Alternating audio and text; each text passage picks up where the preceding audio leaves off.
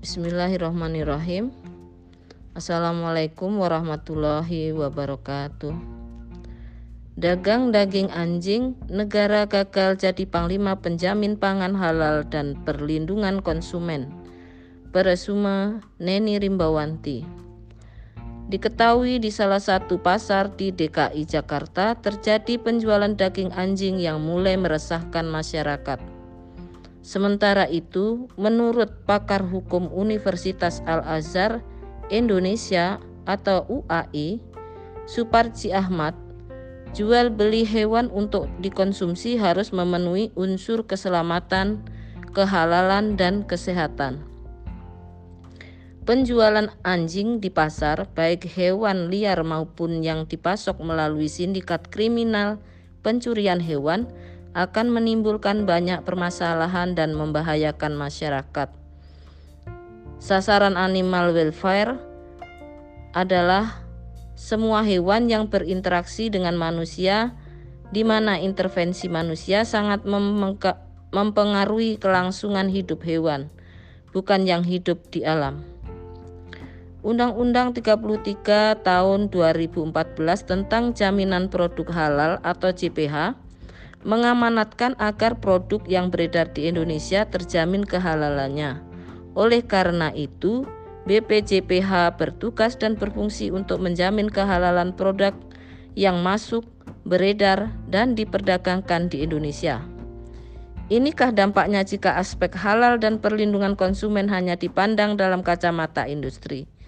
Padahal Undang-Undang Perlindungan Konsumen yang diatur dalam Undang-Undang Nomor 8 Tahun 1999 atau Undang-Undang Perlindungan Konsumen atau Undang atau Undang-Undang PK mulai sah diperlakukan sejak 20 April 1999.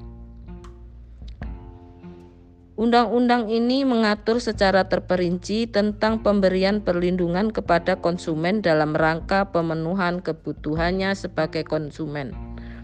Jelas sekali Undang-Undang PK merupakan landasan hukum yang kuat bagi pemerintah serta lembaga swadaya masyarakat yang peduli akan konsumen Indonesia untuk melakukan upaya pemberdayaan konsumen melalui pembinaan dan pendidikan konsumen secara merata.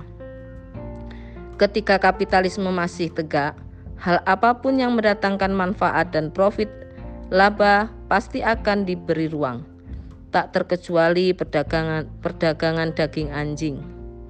Sungguh tak pantas sebuah negeri muslim terbesar di dunia memiliki pasar perdagangan bahan pangan yang diharamkan oleh syariat Islam. Sebagaimana firman Allah dalam Quran surah Al-Maidah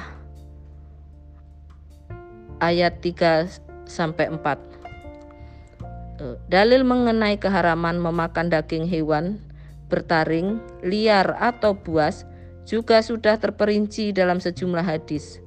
Anjing termasuk golongan asiba atau hewan buas yang memiliki taring untuk memangsa korbannya.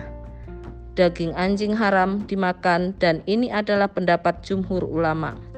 Demikianlah realitas perdagangan daging anjing menunjukkan bahwa Indonesia hanya menjadi negeri berpenduduk muslim terbesar di dunia di atas kertas.